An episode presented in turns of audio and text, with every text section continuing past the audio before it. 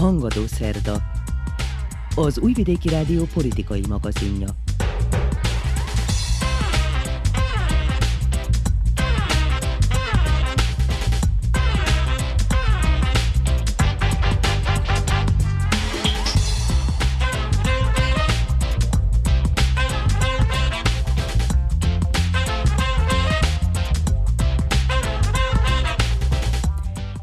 Üdvözlöm hallgatóinkat, a mikrofonnál Muci Szántó Márta. A Hangadó Szerda eheti műsorában is foglalkozunk a választásokkal. Megtudhatják, hogy a VMS elkezdte az előkészületeket a választási kampányra. A CESZID vezetője szerint az ellenzék is megkezdte a kampányt, de az Európa barát pártok és mozgalmak jelenlegi aktivitásukkal nem tudnak új szavazókat megszólítani. Beszámolunk a Szabad Polgárok Mozgalma tartományi testületének alakuló üléséről, melyet szombaton tartottak Újvidéken. Emellett oktatási témával is foglalkozunk, valamint a külpolitikai rovatunkban a hegyi Karabakban történtekről lesz szó. Azerbajdzsán egy nap alatt teljesen irányítása alá vonta a nemzetközi jog szempontjából az országhoz tartozó, de 1990 óta szakadár köztársaságként működő, döntően örmények lakta hegyi Karabahot. És arról is szó lesz, hogy a japán miniszterelnök teljesen átalakította a kabinet összetételét, és ennek keretében eddig példanélküli módon öt nőt nevezett ki miniszterré. Ezek lesznek a témáink, tartsanak velünk!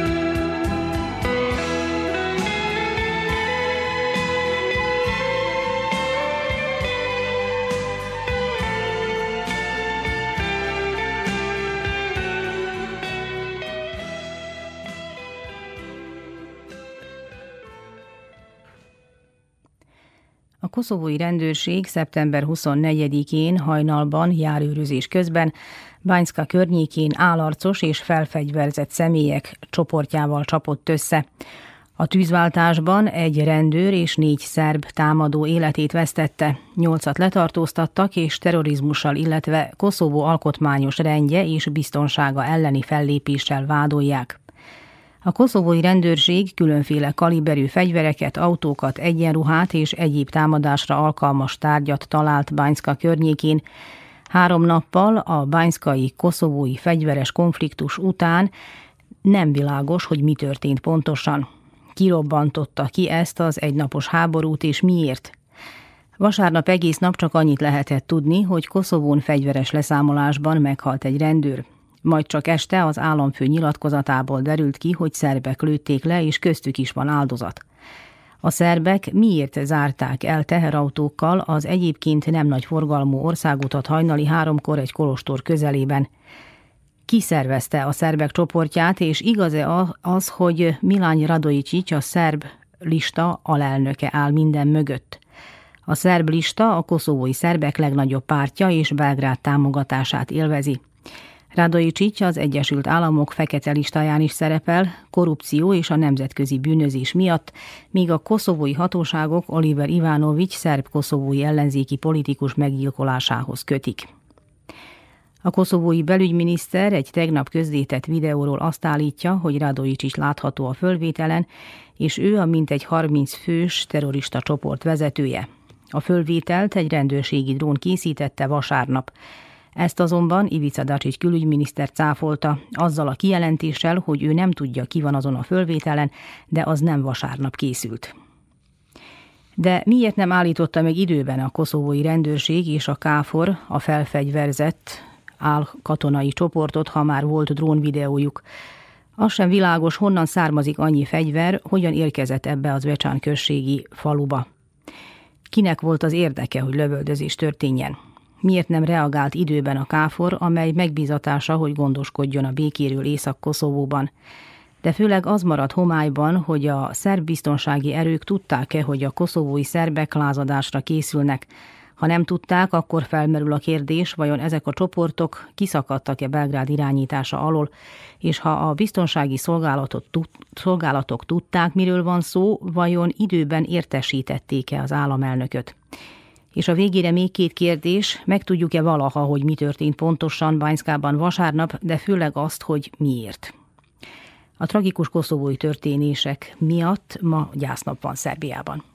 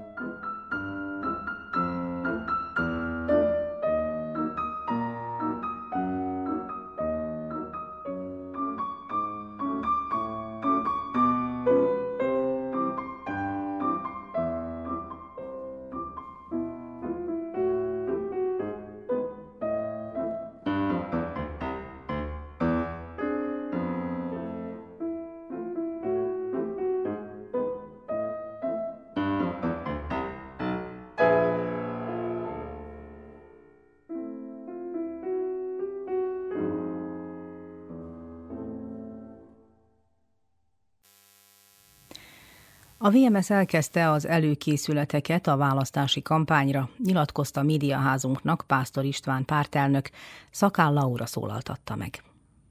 Hogyan készül a Vajdasági Magyar Szövetség a választásokra? Egyebek mellett erről kérdezem Pásztor Istvánt, a VMS elnökét.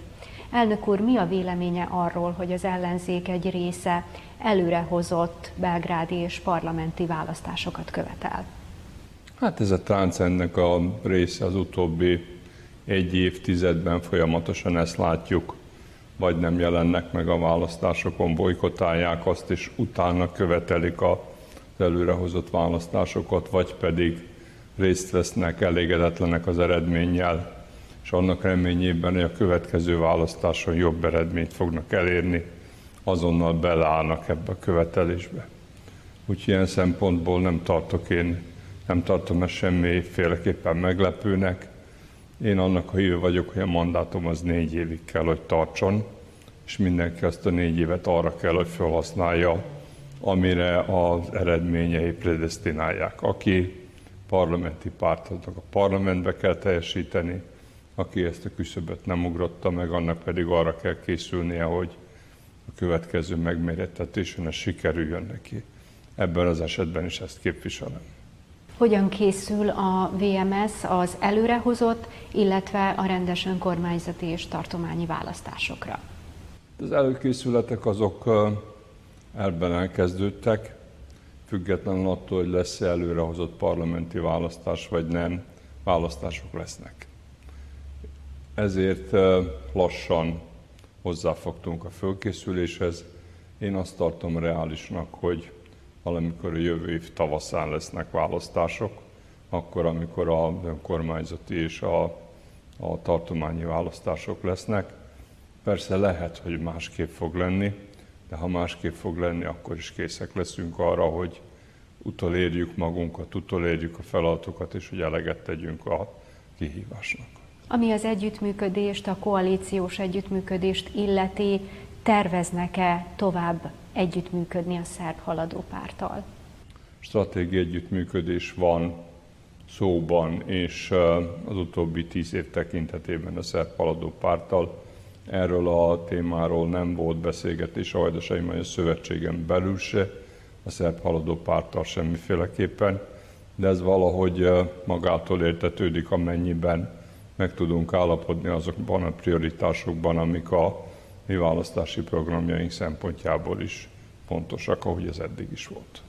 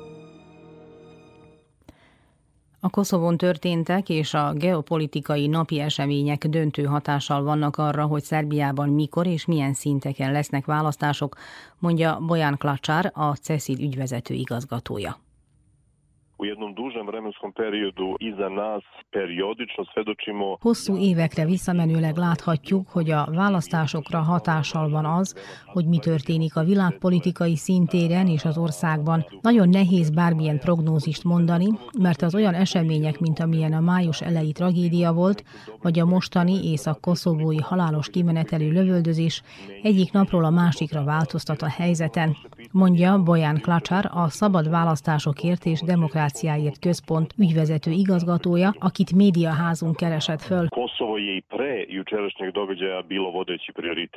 Ezek az események kihatással lesznek a belföldi politikai történésekre, de a külpolitikára is. Koszovó kérdése eddig is prioritást jelentett a közvéleménykutatás során, ezek után meg végképp hiszen ez az Európai Unió részéről is egy fontos téma, de az Egyesült Államok és Oroszország tekintetében is kulcsfontosságú ennek a helyzetnek a megoldása. Ezért a választások időpontját is ez fogja meghatározni. Amennyiben a helyzet elmérgesedik, mint a hét végén, akkor az nem felel meg a hatalmon lévő pártnak, hogy kiírja a választásokat de nekik is elég nehéz előrelátniuk, hogy ott mi fog történni, ezért senki sem tudja megmondani, hogy mikor lesznek a választások. Egyezek azzal, amit Alexander Vucic államfő kijelentett, hogy a hétvégi események nem a lezárását, hanem a kezdetét jelentik egy újabb feszült helyzetnek. Nema dilema oko toga da ćemo imati vanredne izbore, ostaje samo pitanje datuma. Előrehozott parlamenti választások lesznek, véleményem szerint valószínűleg tavaszra. Annak viszont kisebb esélyét látom, hogy még az idén kiírják azokat. Tavasszal pedig tartományi választások is esedékesek, és megtartják az önkormányzati választásokat is. A hatalmon lévő koalíció szerintem ilyen irányban gondolkozik. Ez volt az eddigi kormányok gyakorlata is, hogy nem választották szét a helyi és az általános választásokat. Csak 2004-ben volt arra példa, hogy kizárólag önkormányzati választásokat szerveztek. A 33 éves több pártrendszer óta minden más alkalommal valamilyen más szintű választásokkal egy időben tartották. Pedig a demokratikus társadalom egy nagyon fontos eleme, hiszen a polgárok lokális szinten tudják igazán fölmérni, hogy mely politikai párt, opció hoz jobbulást a mindennapi életükben, és ezt kellene tükröznie a nagy politikának, hangsúlyozza Bojan Klacsár, a CESID ügyvezető igazgatója. A CESID vezetője elmondta még, hogy az ellenzék is megkezdte a kampányt. Az Európa barát pártok és mozgalmak azonban a jelenlegi aktivitásukkal nem tudnak új szavazókat megszólítani. A követelésekkel és a tüntetésekkel egy bizonyos célcsoporthoz szólnak. A követelések érthetőek és egyértelműek azoknak a polgároknak, akik kimondottan kormány ellenesek. Abban azonban kevésbé vagyok biztos, hogy azon polgárok számára is világosak-e, akik nem tartoznak ehhez a kritikát élesen megfogalmazó csoporthoz. Azért volt sikeres a Rio Tinto tüntetés sorozat, mert a követelések, hogy nem akarunk szennyezett környezetben élni, mindenki számára világos, akár csak az erőszak elleni tüntetések májusban. A másik dolog, amit meg kell említeni az, hogy a választók óvatosak, hiszen az ellenzék már korábban is összefogott. Az előző választásokon volt saját államfőjelöltjük, de a választások után szét is esett a koalíció. Vagyis a választóknak nem csak azt kell fölmutatni, hogy egy tömörülés égisze alatt indulnak a voksoláson, hanem azt is, hogy legyen programjuk, és hogy perspektívát tudjanak mutatni, hogy mi lesz a választások másnapján. A tavalyi áprilisi ellenzéki tömörülés a voksolás utáni napon szétesett. Helyi szinten lehet, hogy több szavazatot nyer az ellenzék, de végül mégis alul maradnak a képviselőtestületekben, mert egyesek nem tartják magukat a megegyezéshez. A gazdaság, a beruházások és az infrastruktúra nagyon fontos, sőt, talán döntő fontosságú Alexander Vucic sorozatos választási győzelmeiben, mondja a CESID elemzője. Ekonomija, javna ulaganja, infrastruktura je izuzetno važan, možda i najvažniji segment u Vučićevim izbornim pobedama. Ne zato... Nem azért, mert Szerbia gazdasági helyzete valóban akkora felfelé ívelő pályát mutatna, hanem mert ez egy kiszámíthatóságot, kontinuitást jelent a választóknak és mert ezekről a kérdésekről az ellenzék soraiból alig vagy egyáltalán nem beszélnek. Részükről nincs elképzelés, mit kell tenni a gazdaság fellendítéséért. Jelen pillanatban az infláció, a folyamatos drágítások nagy mértékben rontják a polgárok életminőségét, ezért az a kép, melyet a hatalom sugall és lefest, mármint hogy gazdasági jólétben élünk, és Szerbia jó úton halad, meginokhat. Az ellenzék viszont nem foglalkozik ezekkel a témákkal. A kampány kimerül abban, hogy a jelenlegi kormány kritizálja, vagy fekete vagy fehér szerintük az állás, és nincsenek árnyalatok. Vagyis nem úgy látják a polgárok, mint 2000-ben, amikor a döntő többség úgy élte meg, hogy az ország rossz irányban halad. Ma nem ez a helyzet. Srpsko društvo nije na nivou 2000. godine kada je faktički postojao konsenzus da se Srbija ne kreće u dobrom pravcu. A jobboldali politikai erők részéről sem érthető, hogy mit is szeretnének pontosan, hogy képzelik a föllépést a választásokon, pedig ha összefognának, komoly erőt is képezhetnének, mondja a CESID elemzője. To je u stvari narcizam malih razlika. Odnosi u desnici su zapravo veoma narušeni. Podele su veoma izražene, desnica je izrazito fragmentirana. Annak ellenére, hogy a jobboldali pártok programjai nagyon hasonlóak, mégis nagy ellentétek vannak a vezetőik sorában. Ez a kis különbségek narcizmusa. De véleményem szerint nincs más választásuk, mint hogy tömörüljenek a választásokon. Ez az egyik dolog, a másik, hogy a koszovói történések hátszelet jelentenek ezeknek a pártoknak. Amikor relatív nyugodt volt a helyzet Koszovóban, akkor a népszerűségük stagnált, de amint ott zavargások törnek ki, azonnal növekszik a népszerűségük. Ez elsősorban nem a polgári, Európa párti erők számára jelent veszélyt, hanem a haladó pártnak. A 2022-es közvéleménykutatásokból megtudtuk, hogy a haladók, egyes korábbi szavazói átpártoltak a jobboldali pártokhoz és a szocialista párthoz. Akkor az ukrán háború volt az, ami miatt másképp szavaztak, most ez Koszovó lehet. A tiltakozásokat tudja kezelni a hatalom, Koszovót viszont kevésbé, mondja Bojan Klačar, a CESIL ügyvezető igazgatója. Posebno je to izazovno i time završavam za Srpsku naprednu stranku zato što Srpska napredna stranka ima puno veći protestima kao temom.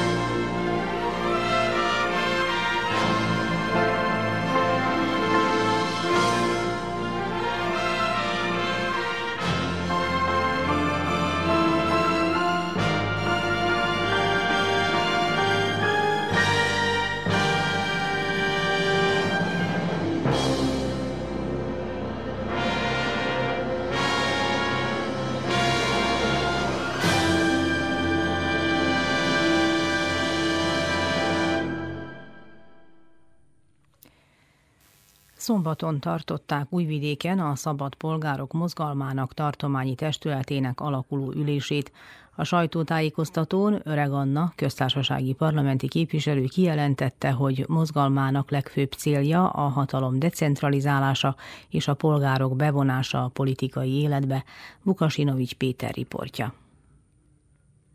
Pavle Grbovics, a párt elnöke aggodalmának adott hangot, és kijelentette, hogy a jelenlegi hatalom alatt jelentősen felerősödött a nacionalizmus, populizmus és a centralizmus, ami kedvezőtlenül hatott az állam gazdaságára és a társadalmi viszonyokra. A központosítás tönkretette ezt a tartományt, odáig vezetett, hogy egyre többen hagyják el ezt a térséget. Szerbia és a volt Jugoszlávia egykor leggazdagabb vidéke fejlettségét tekintve ma 20%-kal elmarad az országos átlagnál. Ezen kell változtatnunk, ezért ma megkezdjük kampányunkat Vajdaság és Szerbia felmentéséért. A párt vezetősége leszögezte, hogy a mozgalom készen áll a választásokra, számos ötlettel és új politikai programmal kampányolnak. Ezekkel a párt egy valós alternatívát szeretne felkínálni a szavazópolgároknak. Öreg Anna. Tehát az, ami az ellenzéknek tulajdonképpen a dolga, hogy állandóan készen legyünk a választásokra, és mi nyilván alig várjuk, hogy ezek a választások megtörténjenek. Programokat írtunk, most valamilyen módon úgy gondoljuk, hogy nem elég csak a hatalmat kritizálni, hanem valamilyen új lehetőséget kell adni a voksolóknak arra, hogy lássanak valami reményt abban, hogy a jövőben valami változhat. Grbovics bejelentette, hogy a kampány célja és üzenete miatt Vajdaságnak központi szerepe lesz a választási előkészületekben. Éppen ezért fontos volt, hogy a párt országos képviselői újvidéken egyeztessenek a további tervekről. Ami alapvetően nagyon fontos, az a politikai és gazdasági decentralizáció, vagyis az autonómia. Nekünk nem kizárólag újvidik az elképzelésünk, nem akarjuk lecserélni a mostani hatalmi központot egy újabbal. Az az elképzelésünk, hogy minden önkormányzatnak rendelkeznie kell döntéshozatallal, képes kell, hogy legyen finanszírozni az állampolgárok igényeit. Öreg Anna megfogalmazta, hogy milyen esetekben tudnának együttműködni a jobboldali ellenzékkel. Tehát itt annyit kell tudni, hogy azért a politikai nézeteltérések nagyon nagyok közöttünk, tehát választási előtti koalíciókról nem nagyon tudunk beszélni, viszont abban mindenféleképpen együtt értünk, hogy a polgárok voksolását, vagyis akaratának a védelmét, ezt együtt kell csinálnunk. És ez az, ami, amiről mi mindenféleképpen tudunk beszélni, és ami megvan az akarat mindkét oldalról. Szóval ezen felül nem voltak komolyabb megbeszélések és komolyabb egyeztetések, illetve hogyha megnyerik a választásokat, akkor nyitottak a felől, hogy egy hatalmi koalíciót létrehozzanak. Ha megnyerjük a választásokat, természetesen akkor egészen más a téma, tehát választások utáni koalícióról lehet szó. Az ellenzéki párt politikusai remélik, hogy az ellenzéki egyeztetés és együttműködés hozzájárul ahhoz, hogy Szerbiában igazságos és demokratikus választások legyenek. Az újvidéki találkozóra meghívást kapott a VMDK elnöke is.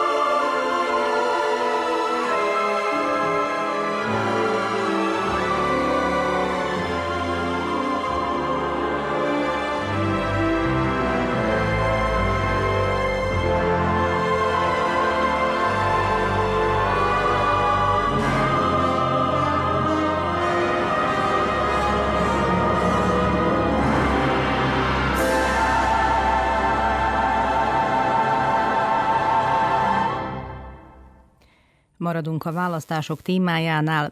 Pavle Dimitrievicet, a szerbiai intézmények és politikusok tevékenységét követő és elemző CRTA civil szervezet jogi csapatának vezetőjét a napjaink műsorában a Pro Lea kérdezte.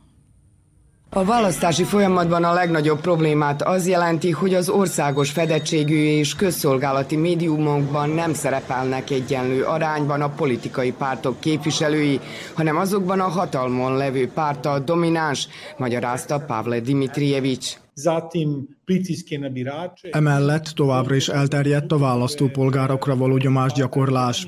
A hatalmi párt visszaél a közjavakkal, saját érdekeinek a megvalósítására használja fel ezeket, majd ezt saját érdelmeként mutatja be. Ezek a problémák most még jobban elmélyültek, mint korábban. Emiatt mondhatjuk, hogy a választási feltételek egyre rosszabbak a gyakorlatban.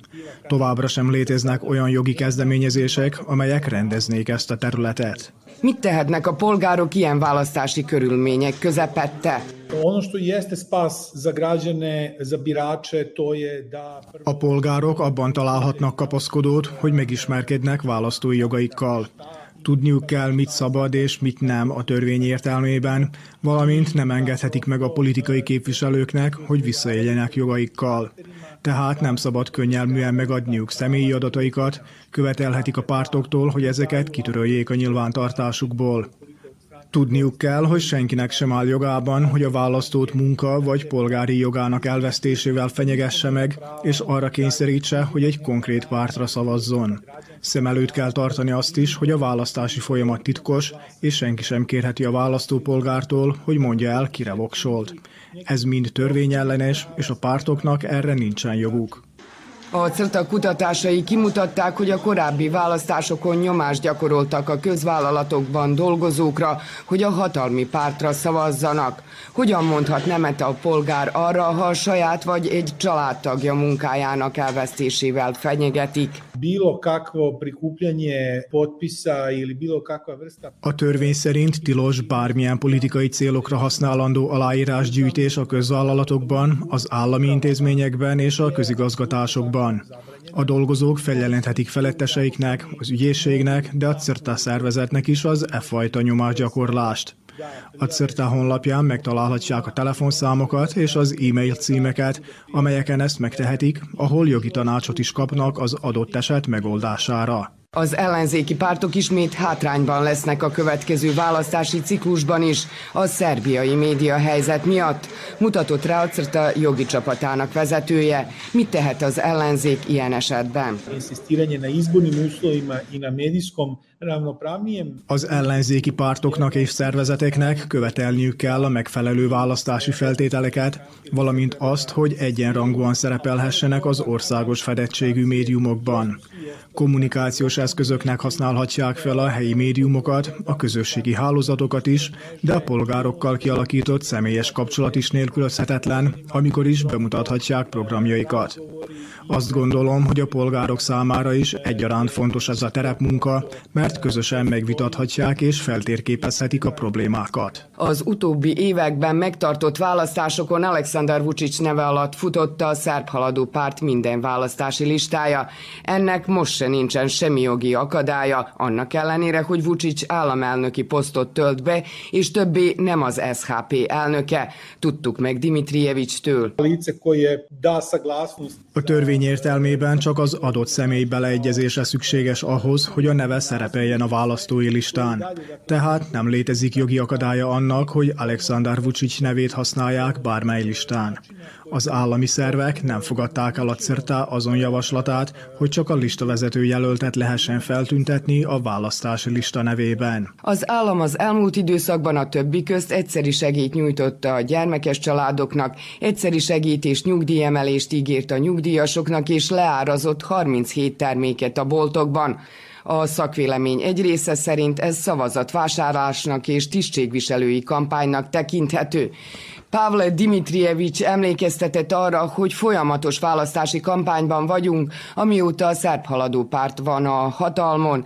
Szerinte ezt bizonyítják a hatalmi párt legújabb intézkedései is. Hozzátette, a demokratikus társadalmakban lényegesen csökkennek a politikai aktivitások a két választási ciklus között.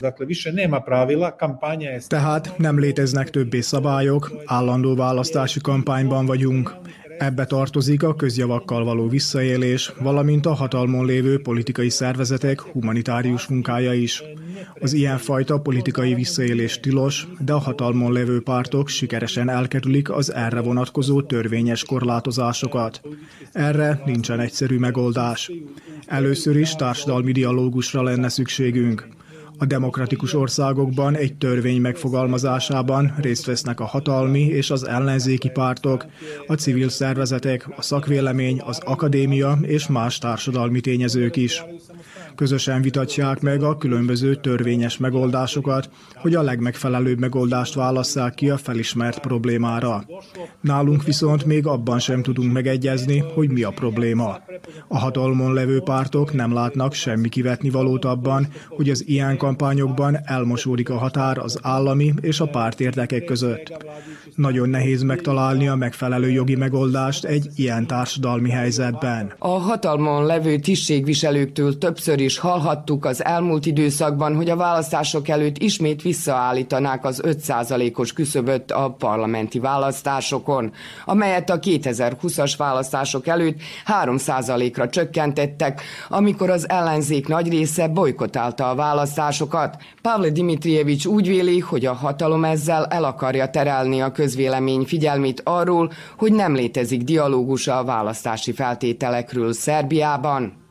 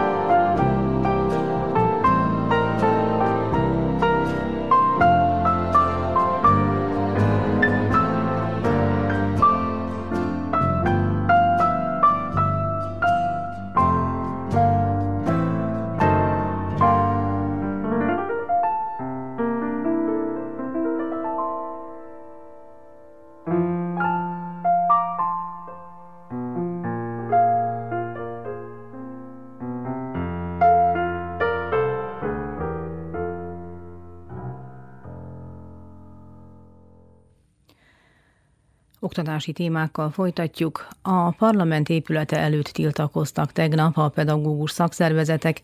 Követeléseik leginkább az általános és középiskolában dolgozó tanügyi dolgozók fizetésére vonatkozik, de érintik az iskolai adminisztrációt is, mondja, mondta Tóth Bátori Erzsébet, a Függetlenség szakszervezet elnöke a tiltakozás előtt, Móric Éva hangfelvétele.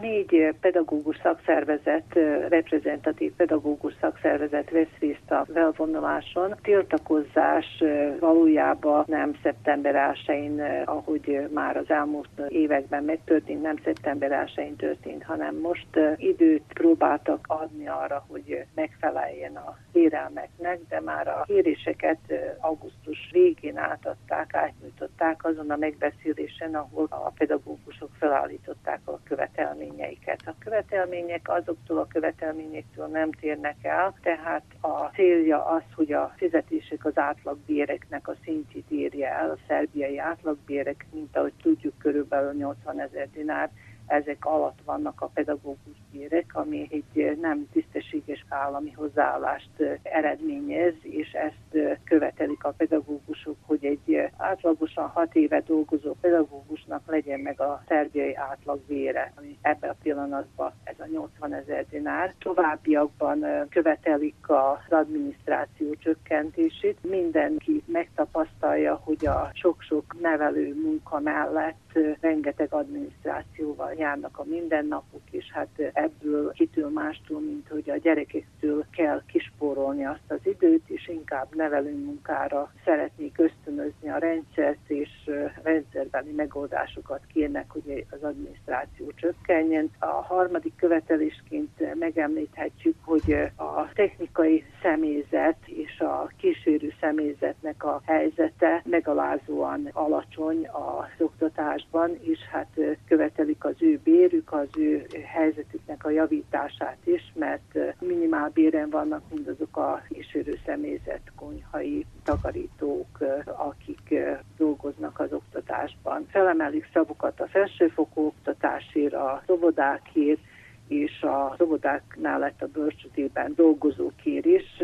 mivel az ő helyzetük, munkaföltételük is eléggé alatta marad az átlagnak. Megemlíthetjük, hogy a rendezvénynek, a fölvonulásnak, a tiltakozásnak a címe köztiszteletben álló tanár, tisztesség és méltóság teljes Szerbia. Legfontosabb ebben az időszakban ugye a mostani zárás után, hogy egy tanár példakép az helyreálljon, és hogy a tanárok egy méltó példát tudjanak mutatni a tanulók felé, ezzel egy tisztességes társadalomnak a meglétét alapozzák meg, mert az ő kezei közül kerülnek ki mindazok a diákok, akik a jövő Szerbiáját, a jövő országát fogják jelenteni, és hát minél gondterhet, gondoktól is megélhetéstől terhelt pedagógus nem tud olyan képen helytállni, mint ahogy a régi időkben, és a régi időkben valószínű, hogy több pedagógiai munkával jobban tudták azt az időt a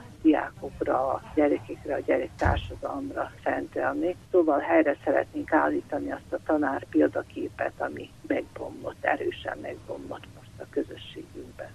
És milyen következményekre lehet számítani, amennyiben esetleg nem teljesülnének a követelések? A követelések hivatalos átadása után tárgyalásokat vár el, határidőket fognak megszabni. Az általában egy 7-10 napon belül megtörténik, hogy a minisztérium válaszol vagy nem válaszol. Ha nem válaszol a kérelmekre, akkor valószínű, hogy hát radikálisabb megoldásokat sokat fognak választani a pedagógus szakszervezetek, és sokkal tömegesebb megmozdulás fog kialakulni.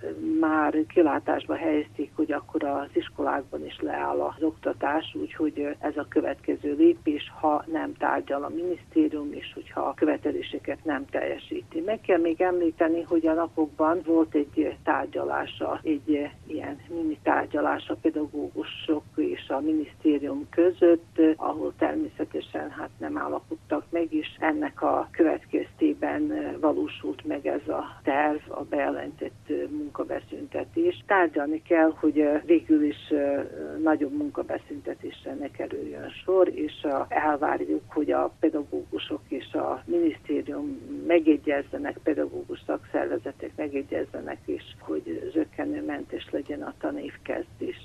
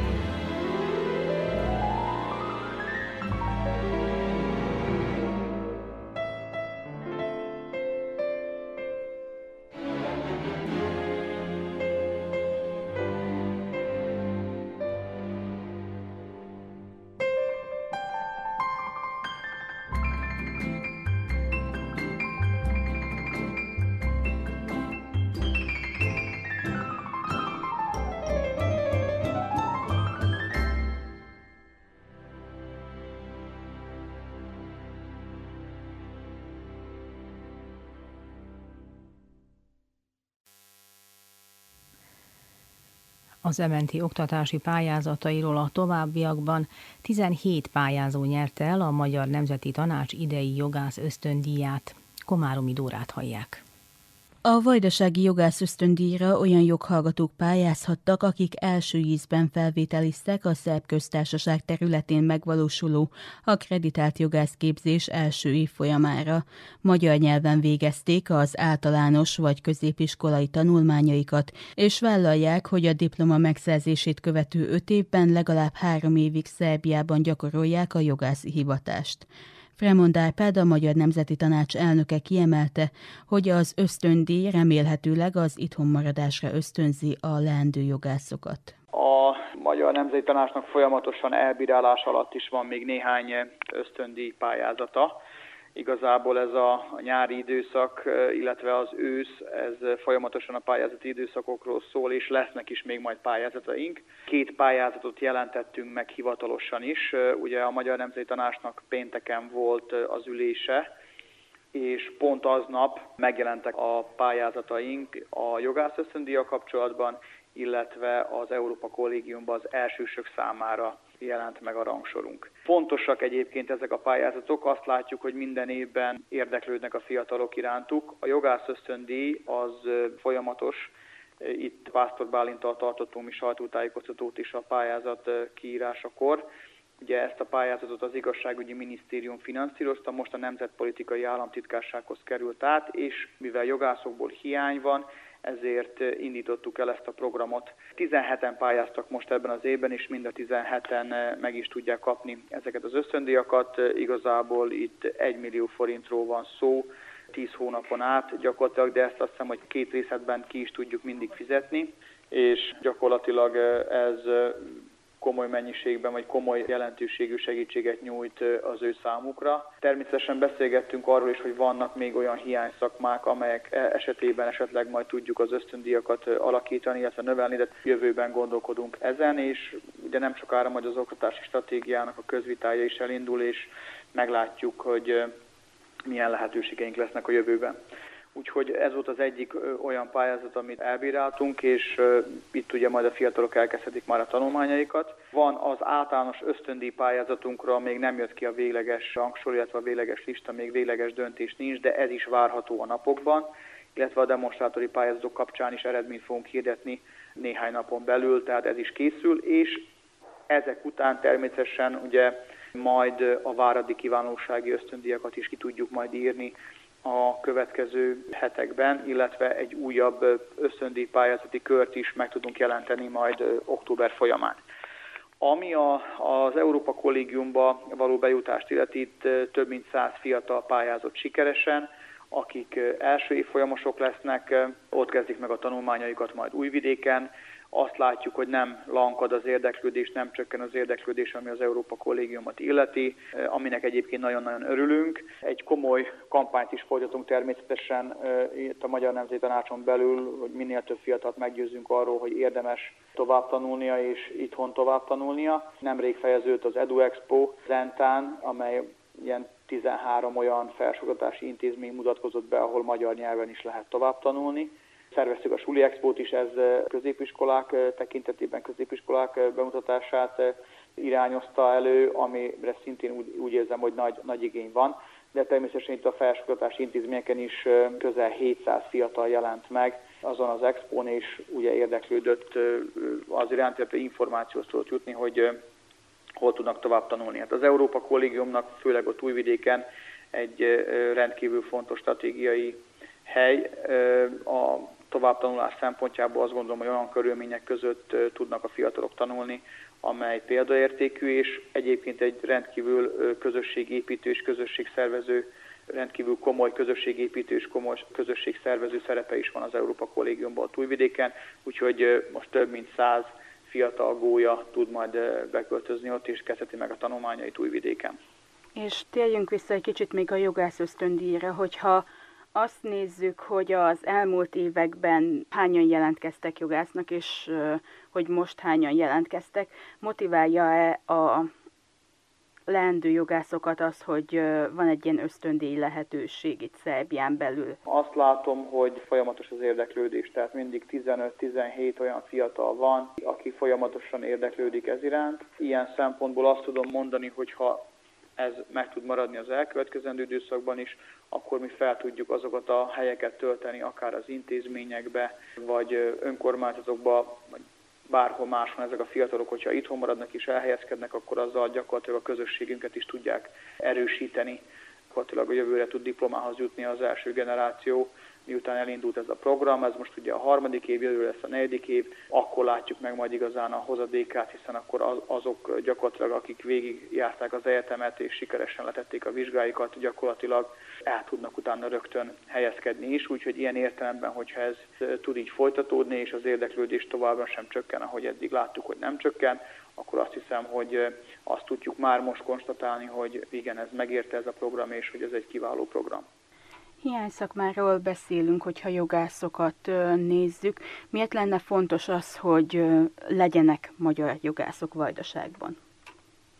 Ügyintézések szempontjából fontos az, hogyha ott vannak a szakembereink mindenhol. Önkormányzatok tekintetében számos olyan ügyet kell intézni a polgároknak, ahol jogi segítségre is szükségük van, és egy dolog az, hogy valaki ugye ügyvédhez fordul magyar nyelven, ez egy teljesen más dolog, de viszont jogászokra is szükség van, akik gyakorlatilag akár egy közvállalatban, akár az intézményben, önkormányzatban tud segítséget nyújtani, és bátran tudnak fordulni anyanyelvükön hozzá a polgárok. Nekünk az az érdekünk, hogy azokban az önkormányzatokban, ahol magyarok is élnek, ott mindenhol saját anyanyelvén tudjon mindenki szakemberhez fordulni, és segítséget kérni. Ilyen szempontból azt hiszem, hogy óriási jelentősége van ennek, illetve az intézményeinkben, akár az iskolákban, akár egy óvodában, akár egy bármilyen más önkormányzati intézményben fontos az, hogyha hogy az adott nyelvet is, amely használatban van abban az önkormányzatban, ismerje az a személy, illetve ismerje az a jogász. Én azt gondolom, hogy ezzel csak erősíteni tudjuk a közösségünket.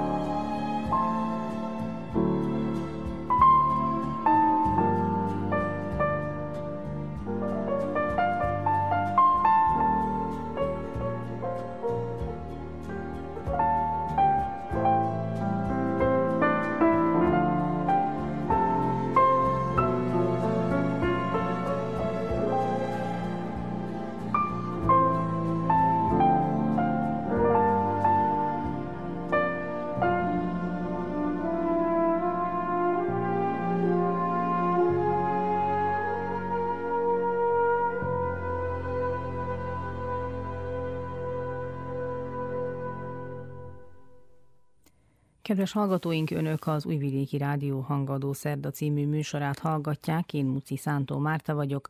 Külpolitikai rovatunkban a hegyi Karabakban történtekről lesz szó. Azerbajdzsán egy nap alatt teljesen irányítása alá vonta a nemzetközi jog szempontjából az országhoz tartozó, de 1990 óta szakadár köztársaságként működő, döntően örmények lakta hegyi Karabahot.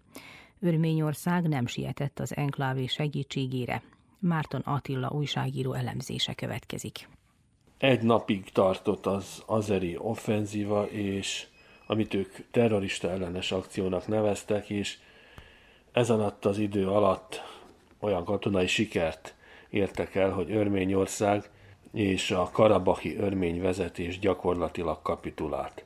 Az azerbajdzsáni területen levő, de örmény többségű és örmény ellenőrzés alatt levő régióról van szó. Hegyi Karabaknak szokták mondani, az örmények az utóbbi időben árcáknak is nevezték. Alapvetően az örmények kénytelenek voltak elfogadni egy úgynevezett tűzszüneti megállapodást, amely kapitulációval ér föl, ugyanis az örmény hadsereg kivonásáról, a karabahi helyi örmény fegyveres erők feloszlatásáról, és arról szól, hogy a 30 évig örmény irányítás alatt levő régiót beleintegrálják Azerbajdzsánba. A Karabaki volt a legvéresebb konfliktus, amely az egykori Szovjetunió szétbomlásának idejében alakult ki. Az azerbajdzsáni hivatalos közlés az volt, hogy ők nem tűrhetik el olyan fegyveres erők jelenlétét, amelyek naponta veszélyeztetik Azerbajdzsán biztonságát és szuverenitását. Úgymond az azeri hadsereg le akarja fegyverezni és kikívánja szorítani az országból Örményország hadseregének egységeit. Így is történt, ugyanis a jól felkészült azerbajdzsáni hadsereg néhány óra alatt, ahogy mondtam, áttörte a karabahi védelmi vonalakat, és elfoglalván a legfontosabb közlekedési csomópontokat, késztények elé állította az örményeket. Örményország és Árcák vagy Karabach most még gyorsabban kapitulált, mint 2020-ban, amikor az azeriek egy ősszel indított villámháborúban visszafoglalták a Karabachot és Örményországot összekötő, ám azerbajdzsáni területen levő széles folyósót, és útközben egyes területeket pluszban még elfoglaltak is Karabakból. Akkor a teljes örmény összeomlást úgy sikerült elkerülni, hogy tűzszünetet kötöttek, amely orosz és török közvetítéssel született meg, de hát ez a tűzszünet gyakorlatilag három évig sem maradt életben. A napokban történtek után, tehát a kapituláció után örmények ezrei tüntettek az örmény parlamentnél, és megpróbáltak betörni az épületbe.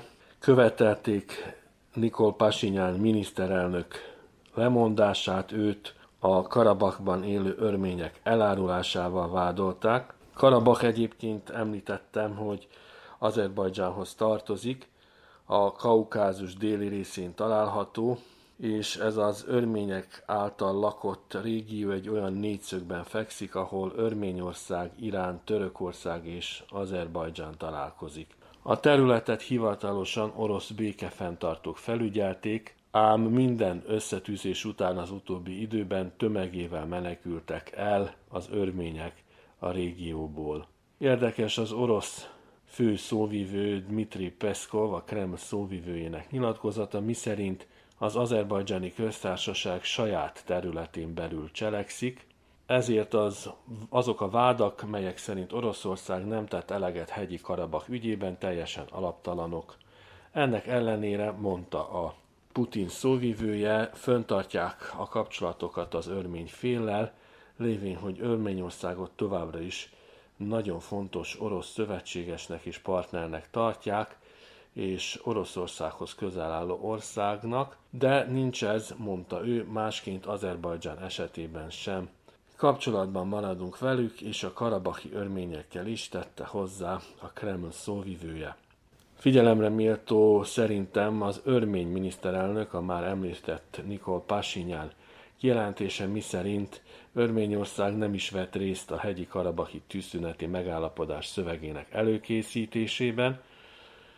Az örmény külügyminiszter helyettes Paruil Hovhannisyan Véleménye szerint a hegyi Karabakban élő örmények egy ideális világban talán békében tudnának élni Azerbajdzsán uralma alatt, ám mindazok miatt, amik már megtörténtek, a régióban szerinte ez egy nehezen elképzelhető eset. Mondta azt is, hogy a szeptember 19-i agresszió indokolatlan, és hogy ez Azerbajdzsán végső kísérlete arra, hogy etnikai szempontból megtisztítsa a régiót, ami, mint mondta, mint hozzátette, Azerbajdzsánnak régóta álma. Ezt azzal is illusztrálta, hogy Azerbajdzsán nyilatkozott az úgynevezett humanitárius folyosókról, amit az örmény vélemény szerint csak is úgy lehet értelmezni, hogy Azerbajdzsán felszólította a karabahi örményeket arra, hogy kezdjék meg az elköltözést ebből a régióból.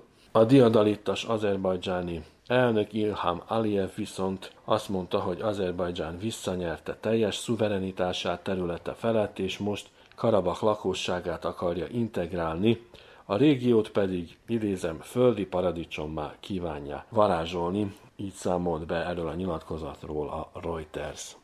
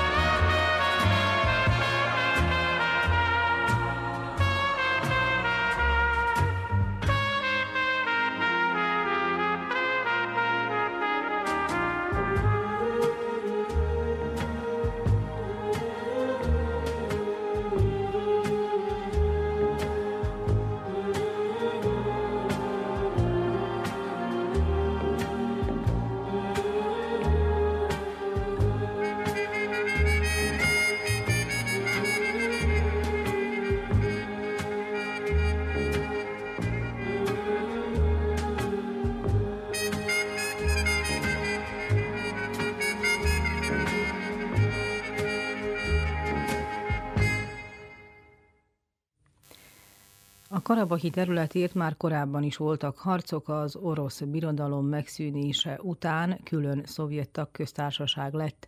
1936-ig állt fent, de a tagköztársaságon belül a feszültség továbbra is jelen volt, rontva az ott élő népek viszonyát. Márton Attila újságíró elemzése folytatódik. A legújabb azeri katonai offenzívát az előzte meg, hogy sokak szerint a Karabakban élő örményeket megpróbálták kiéheztetni az azeri hatóságok, ugyanis március óta lezárták a gázvezetékeket a hegyi Karabach felé, egyre hosszabbak voltak az áramkiesések, és mindennaposak voltak az üzletek előtti sorok.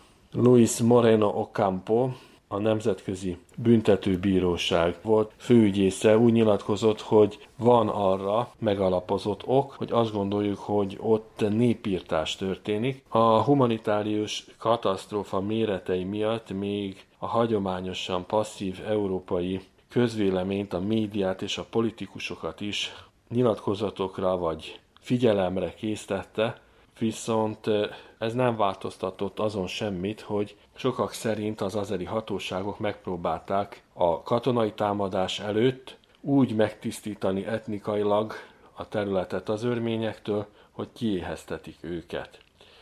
A legutóbbi fázisa az azeri örmény harcoknak 2020-ban kezdődött, amikor is az azeri hadsereg megtámadta hegyi Karabachot. Ez az offenzíva akkor 44 napon át tartott, és ez alatt az idő alatt a Szakadár régió nagyjából felét elfoglalta az azeri hadsereg, sikerült elvágnia a közlekedési útvonalakat a renitens Karabach és az örmény állam között. Egyes megfigyelők szerint Oroszország, amely önmagát az örmény külpolitika fő tartópilléreként mutatta be, túlságosan sokáig vagy szokatlanul sokáig kívülállóként viselkedett, valószínűleg azzal a szándékkal, hogy megmutassa Nikol Pasinyan örmény kormányfőnek, hogy az ő új, enyhén nyugatpárti politikájának a következménye az lehet, hogy Karabakban teljesen eltűnik az örmény nép. Nemrég Pasinyan az olasz La Republikának nyilatkozott, és azt mondta, hogy stratégiai hiba volt kizárólag Oroszországra támaszkodni, mármint hogy Örményország részéről, ugyanis Oroszország nem tett eleget vállalt kötelezettségeinek. Oroszországnak egyrészt védelmi szövetsége van Örményországgal, másrészt pedig katonai bázisaiva is van Örményországban. Amikor a 20-as háború után Oroszország mégis úgy döntött, hogy bekapcsolódik, akkor a már említett tűzszünet megszületett, amely tűzszület értelmében akkor 20-ban az örmény erők arra vállaltak kötelezettséget, hogy visszavonuljanak az egykori szovjet autonóm terület hegyi Karabach határai közé, aminek a következtében hegyi Karabach egy enklávévá változott, vagyis teljes mértékben elveszítette a szárazföldi kapcsolatot Örményországgal, Oroszország megígérte, hogy az erői biztosítani fogják az összeköttetést egy korridoron, egy folyóson, egy szárazföldi folyóson, Örményország és Karabach között. Ám ez sem tartott sokáig, 2022 végén ennek a koridornak a blokkádjával kezdődött a humanitárius válság, Előbb a koridort lezárták állítólagos környezetvédelmi aktivisták, akik úgymond az ellen tiltakoztak, hogy illegális érc kiaknázás folyik. Nem sokra rá, az idén áprilisban ezeket az állítólagos aktivistákat leváltotta az azerbajdzsáni hadsereg, amely ellenőrző pontokat állított föl, és ezeken az ellenőrző pontokon leállította a kereskedelmet az áruforgalmat pontosabban Örményország és a Karabaki régió között. Az azerbajdzsáni hatóságok ezáltal egyértelműen megszekték a 2020-as tűzszünetet, ami miatt bírálták őket Örményország, Oroszország, Európa és az Egyesült Államok is, ám ezek a kritikák csak kritikák maradtak, és semmiféle büntető intézkedéseket nem hoztak. Oroszország számára egyrészt nagyon fontos a török kapcsolat, már pedig Törökország Azerbajdzsán fő patronusa, másrészt pedig az Európai Bizottság még tavaly tehát 2022-ben Azerbajdzsánnal szerződést írt alá földgázról, arról, hogy az Európai Unió megkétszerezi ennek a földgáznak a behozatalát, annak céljából, hogy az Európai Unió kevésbé függjön az orosz energensektől, így arra sem lehetett számítani, hogy az Európai Unió bármilyen konkrétabb módon föllép az ellen, hogy Azerbajdzsán megszegi a tűzszünet rendelkezéseit. Mindennek a következtében az történt, hogy Karabach, amely a saját földművelésére korlátozódott, azáltal, hogy Azerbajdzsán elvágta a kapcsolatot Örményország felé, megpróbált ugye a saját erejéből megmaradni, ám az azerbajdzsáni hadsereg ezt sem engedte, igyekezett minden létező módon megzavarni a mezőgazdasági munkálatokat azokban a falvakban, amelyek az eddigi elválasztó vonal közelében voltak. Így nem meglepő, hogy az azerbajdzsáni elnök a blokád megkezdésének kezdetén, még 23. januárjában azt nyilatkozta, hogy nyitott az út mindenki számára, aki nem akarja fölvenni az azerbajdzsáni állampolgárságot, így már akkor nyilvánvaló volt, tehát az idei év elején, hogy a Karabachban élő örmények számára nem sok opció maradt azon kívül, hogy meneküljenek.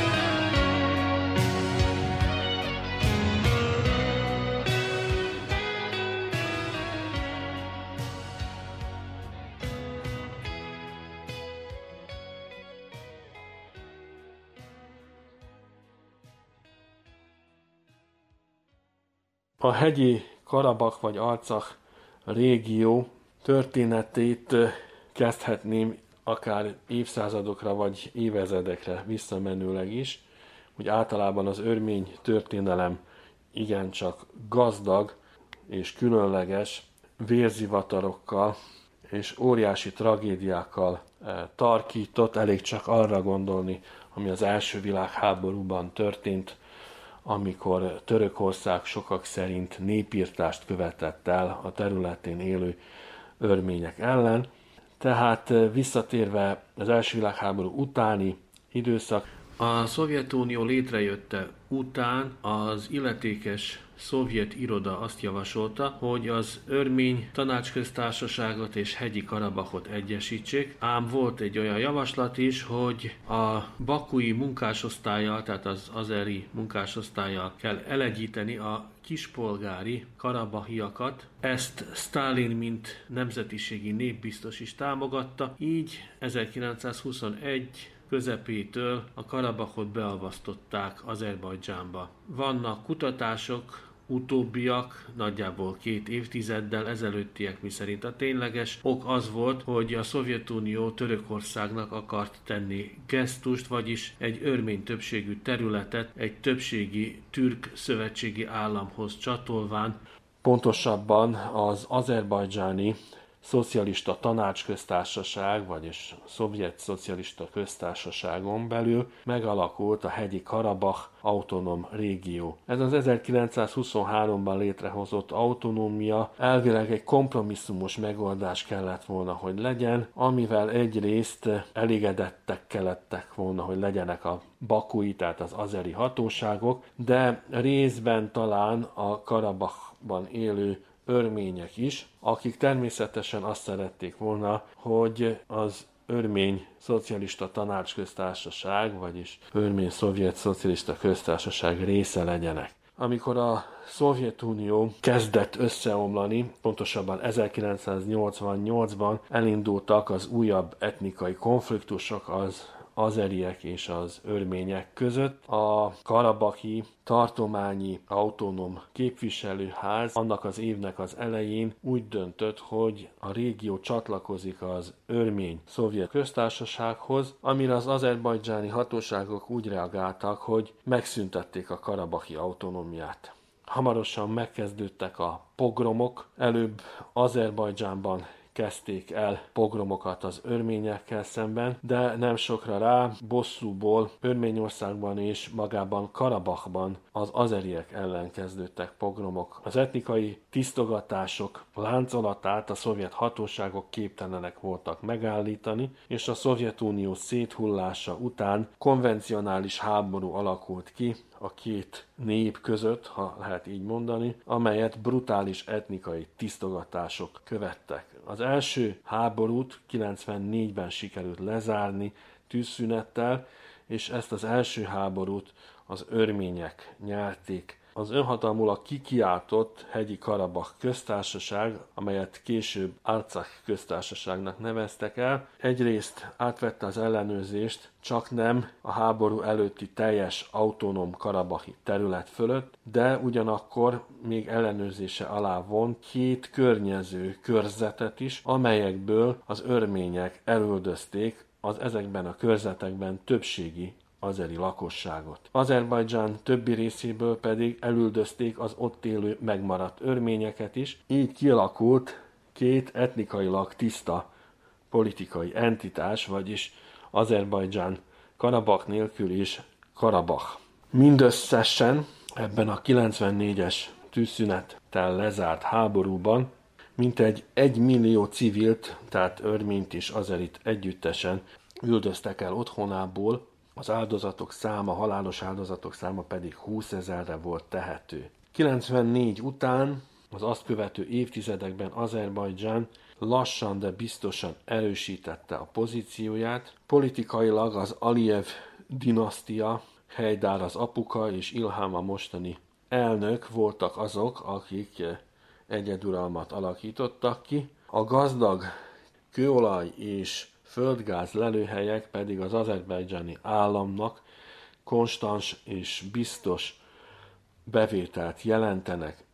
ebből a pénzből folyamatosan modernizálták az azeri hadsereget. A 94-es tűzszünettel lezárt háborúban győztes Örményország pedig egyre inkább lemaradt Azerbajdzsán mögött, Magát az Arcahi vagy hegyi karabaki köztársaságot nem ismerte el senki, maga Örményország sem, és a különféle béketárgyalásoknak nem sok hasznuk, értelmük volt. A 2020-as háborúban mintegy 90 ezer örmény kényszerült elhagyni az otthonát, sokan közülük fel is gyújtotta az otthonát, hogy a helyükre beköltöző azerieknek ne legyen könnyű dolguk.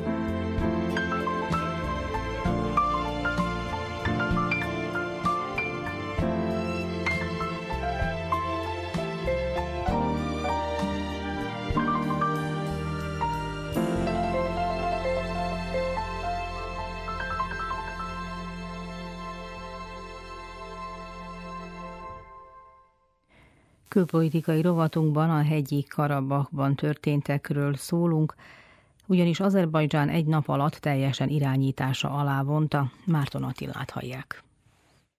Örményország több ízben bírálta az úgynevezett orosz békefenntartókat azért, mert nem sikerült nekik, talán nem is nagyon igyekeztek megőrizniük azt a koridort, ami rájuk volt bízva, azt a szárazföldi koridort Örményország és Karabak között, és azért is, mert az oroszok nem reagáltak a tűzszünetet megszegő kisebb-nagyobb konfliktusokra. Örményország évek óta, vagy hosszú éveken át Oroszország szövetségese volt, és ahogy mondtam is, Oroszország katonai támaszpontot is föntart Örményországban. A két ország közötti viszony tavaly kezdett elmérgesedni, és ez nagyon fontos azért, mert az orosz propaganda mai napig azt állítja, hogy az örmények vessenek magukra, mert elfordultak Oroszországtól, és emiatt veszítették el a 2020-as évi háborút is. Valójában az örmények Oroszországban éppen amiatt csalódtak, mert 2020-ban nem segítette meg őket. Annak ellenére, hogy Örményország tagja annak az orosz központú kollektív biztonsági szerződésnek, amely kölcsönös védelmet ígér a tagoknak. Igaz, Oroszország azt mondja, hogy ők nem kötelesek megvédeni Karabakot annak a szerződésnek az értelmében, lévén, hogy Karabak Azerbajdzsán szuverén területe, nem Örményországé, ők pedig nem Karabakkal, hanem Örményországgal szövetségesek. Tavaly azért romlott meg a viszony a két ország között, mert Örményország nem engedte meg Oroszországnak, hogy az említett kollektív biztonsági szerződés hadgyakorlatot tartson Örmény területen, és sőt, ezen fölül Örményország a napokban szinte, vagy a hetekben közös hadgyakorlatba kezdett amerikai csapatokkal. Putyin az miatt is sértve érezte magát, mert Örményország humanitárius segélyt küldött Ukrajnának. És ahogy már korábban is említettem, Medvegyev volt orosz elnök, azt mondta, utalván arra, hogy Örményország egyre kevésbé bízik Oroszországban, azt mondta, hogy Pasinyán miniszterelnök, örmény miniszterelnök vonatkozásában, hogy találjátok ki, hogy milyen sors vár rá. Visszatérve a 2020-as tűzszünetre és Pasinyánra, Pasinyán akkor nagyon nem volt népszerű, vagy akkor sem volt nagyon népszerű. Otthon Örményországban mivel beleegyezett az oroszok és törökök által összeeszkábált tűzszünetbe, és Pasinyánt Örményországban már akkor is azzal vádolták, hogy nemzetáruló, és követelték a lemondását. Pasinyán egyébként nagyon is tudatában lehet az utcai tüntetések erejével, ugyanis ő maga is úgy vált miniszterelnökké, hogy 2018-ban sikeres tüntetés hullámot vezetett az akkori örményországi hatalom ellen. Arról, hogy a nagyhatalmak közül ki hogyan jön ki ebből a konfliktusból, amely azerbajdzsáni győzelemmel végződött, megosztanak a vélemények. Thomas de Waal, aki a Carnegie Europe kutatóközpont szakértője, a Guardiannek azt nyilatkozta, hogy ez, ami történt, valójában egy orosz intervenció következménye, ugyanis Oroszország még egy ideig igyekszik megtartani katonáit Karabakban, annak érdekében, hogy ameddig csak tudja, a dél-kaukázusi térségben jelentősen ott legyen katonailag. Szerinte a legnagyobb vesztesek a karabaki örmények, akik verességgel zárták le a 35 évig tartó önrendelkezési küzdelmüket, és nem sikerült nekik elszakadniuk Azerbajdzsántól. Valószínűleg arra kényszerülnek, hogy elhagyják a hazájukat, ugyanis Azerbajdzsán nem kínál nekik semmiféle autonómiát, vagy pedig különleges politikai jogokat, mondta Tomás de Waal. Szerinte az Európai Unió és az Egyesült Államok is vesztesek, ugyanis megpróbáltak közvetítőként föllépni ebben a konfliktusban, de az ő érvelésük mi szerint tiszteletben kell tartani a jogokat, és nemzetközi garanciákkal kell biztosítani, azokat eltörpültek az azerbajdzsáni és orosz határozott és éves föllépés mögött. Az is érdekes, és ezt az N1 hírtelevízió jelentette, hogy az orosz külügyminisztérium, tehát az azeri katonai sikerek után, az orosz külügyminisztérium azt eh, közölte, hogy az orosz eh, idézem békefenntartók továbbra is eh, segítenek a lakosság evakuálásában, és hogy több ezer ember már Karabakból Örményországba távozott az orosz békefenntartók segítségével, idézet zárva, ami nagyjából lefordítva azt jelenti, hogy az orosz erők hozzásegítettek a karabahi régiónak az örményektől való megtisztításában. Vannak más vélemények is arról, hogy mi történt a nagyhatalmak vonatkozásában, tehát hogy ki hogyan jön ki ebből a dologból. A horvát jutányi liszt arra emlékeztetett, hogy az amerikai külügyminiszter Anthony Blinken beszélgetett az azerbajdzsáni elnökkel és az örmény miniszterelnökkel is, és hogy az Egyesült Államok közölte, hogy garantálja Örményország területi egységét, és úgymond sikerült lebeszélni Azerbajdzsánt azokról az állítólagos tervekről, hogy az azerbajdzsáni hadsereg Karabakon túl is offenzív akciókat végezzen el.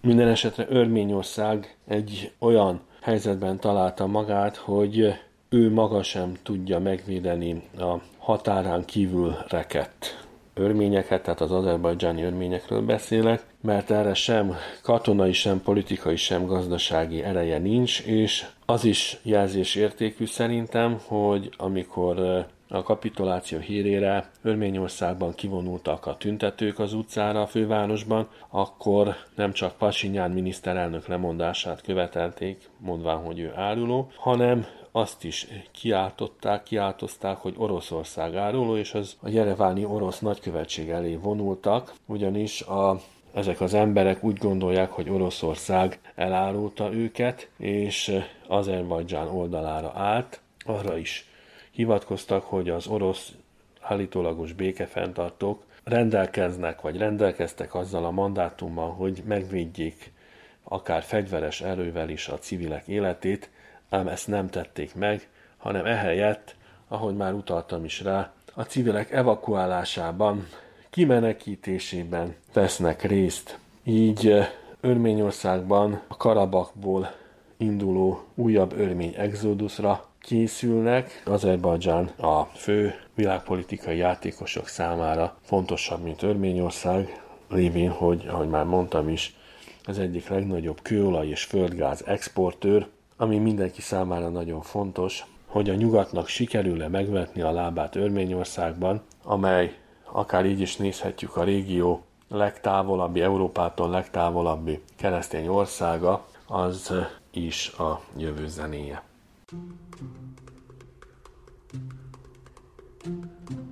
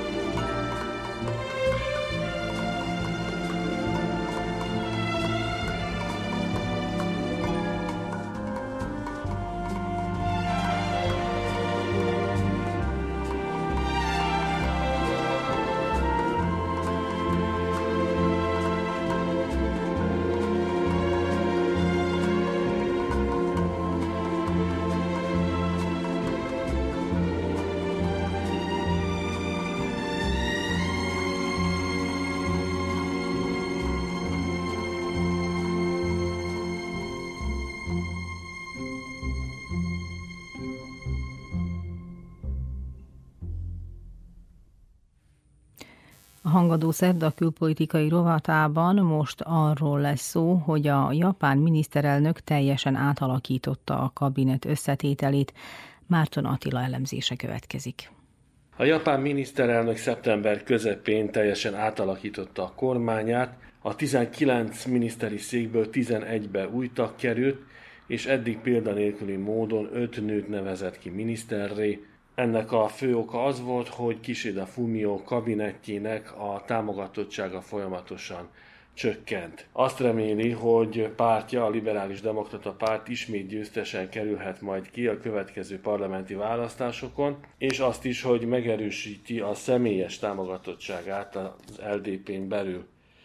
Japánban két év múlva kellene a tervek szerint parlamenti választásokat rendezni, ám Kishidának a párton belül jövőre van egy megmérettetése, amelyen a pártelnöki széke a tét. A védelmi posztot Kihara Minoru kapta, aki a korábbi miniszterelnök különleges tanácsadója volt. Kihara vezetői tisztséget tölt be abban a kétpárti csoportban, amelynek célja a Tajvannal való kapcsolatok előmozdítása. Az új külügyminiszter pedig Kamikawa Yoko tapasztalt képviselőnő, korábbi igazságügyi miniszter. Az új külügyminiszter azonnal nyilatkozott a Kínával való viszonyról is, mondván, hogy a feszült viszony enyhítése érdekében őszinte párbeszédet kell folytatni Kínával. A japán kormány azt kommunikálja, hogy konstruktív és stabil kapcsolatokra törekszik Kínával, de elismeri, hogy sok kihívással és aggasztó dologgal néz szembe. Ugyanakkor Japán felszólította Kínát, hogy idézem, viselkedjen felelősségteljesen, vegyen részt a párbeszédben, és arra is, hogy dolgozzanak együtt a közös kihívások megoldása érdekében. A japán-kínai viszony a közelmúltban azért vált feszülté, mert Japán a 2011-es évi Fukushimai nukleáris katasztrófa óta keletkezett óriási mennyiségű hűtővizet hígítva és megtisztítva a tengerbe kezdte engedni. Ez a legújabb dolog volt, emellett a két országnak több évtizedes területi vitája is van a kelet-kínai tengeren, Japánt pedig nyugtalanítja Kína és Moszkva katonai együttműködése a csendes óceáni térségben. Japán továbbra is élesen bírálja Oroszország ukrajnai háborúját, és fenntartja a szankcióit Oroszországgal szemben. A Japán-Kína Dél-Korea háromszögben nagyon fontos a dél-koreai álláspont is, és e tekintetben nagyon fontos az a szeptemberi találkozó, tehát a dél-koreai elnök és a kínai kormányfő találkozója, amelyen a dél-koreai elnök Yun Sok Yol felszólította Kínát, hogy játszon felelősségteljes szerepet Észak-Korea nukleáris és rakéta fenyegetéseinek megfékezésében. A hivatalos dél-koreai álláspont szerint Észak-Korea a létében fenyegeti Dél-Koreát. A dél-koreai elnök azt mondta, hogy a dél-koreai amerikai-japán kapcsolatok az észak-koreai nukleáris kérdés komolyabbá válásával szükségszerűen szilárdabbá válnak. Az idénre egyébként japán-dél-koreai-kínai háromoldalú csúcs találkozót is terveznek.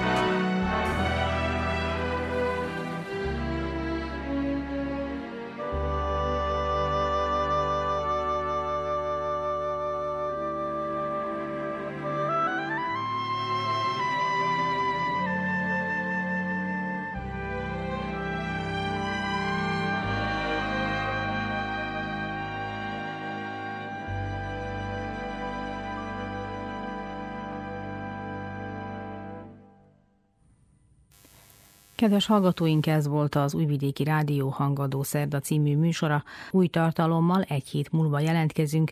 A zenei munkatárs Szikora Csaba, a műszaki munkatársak Daniel Slimak és Mila Mihnyák voltak. Dani Zsolt és Muci Szántó Márta köszöni megtisztelő figyelmüket.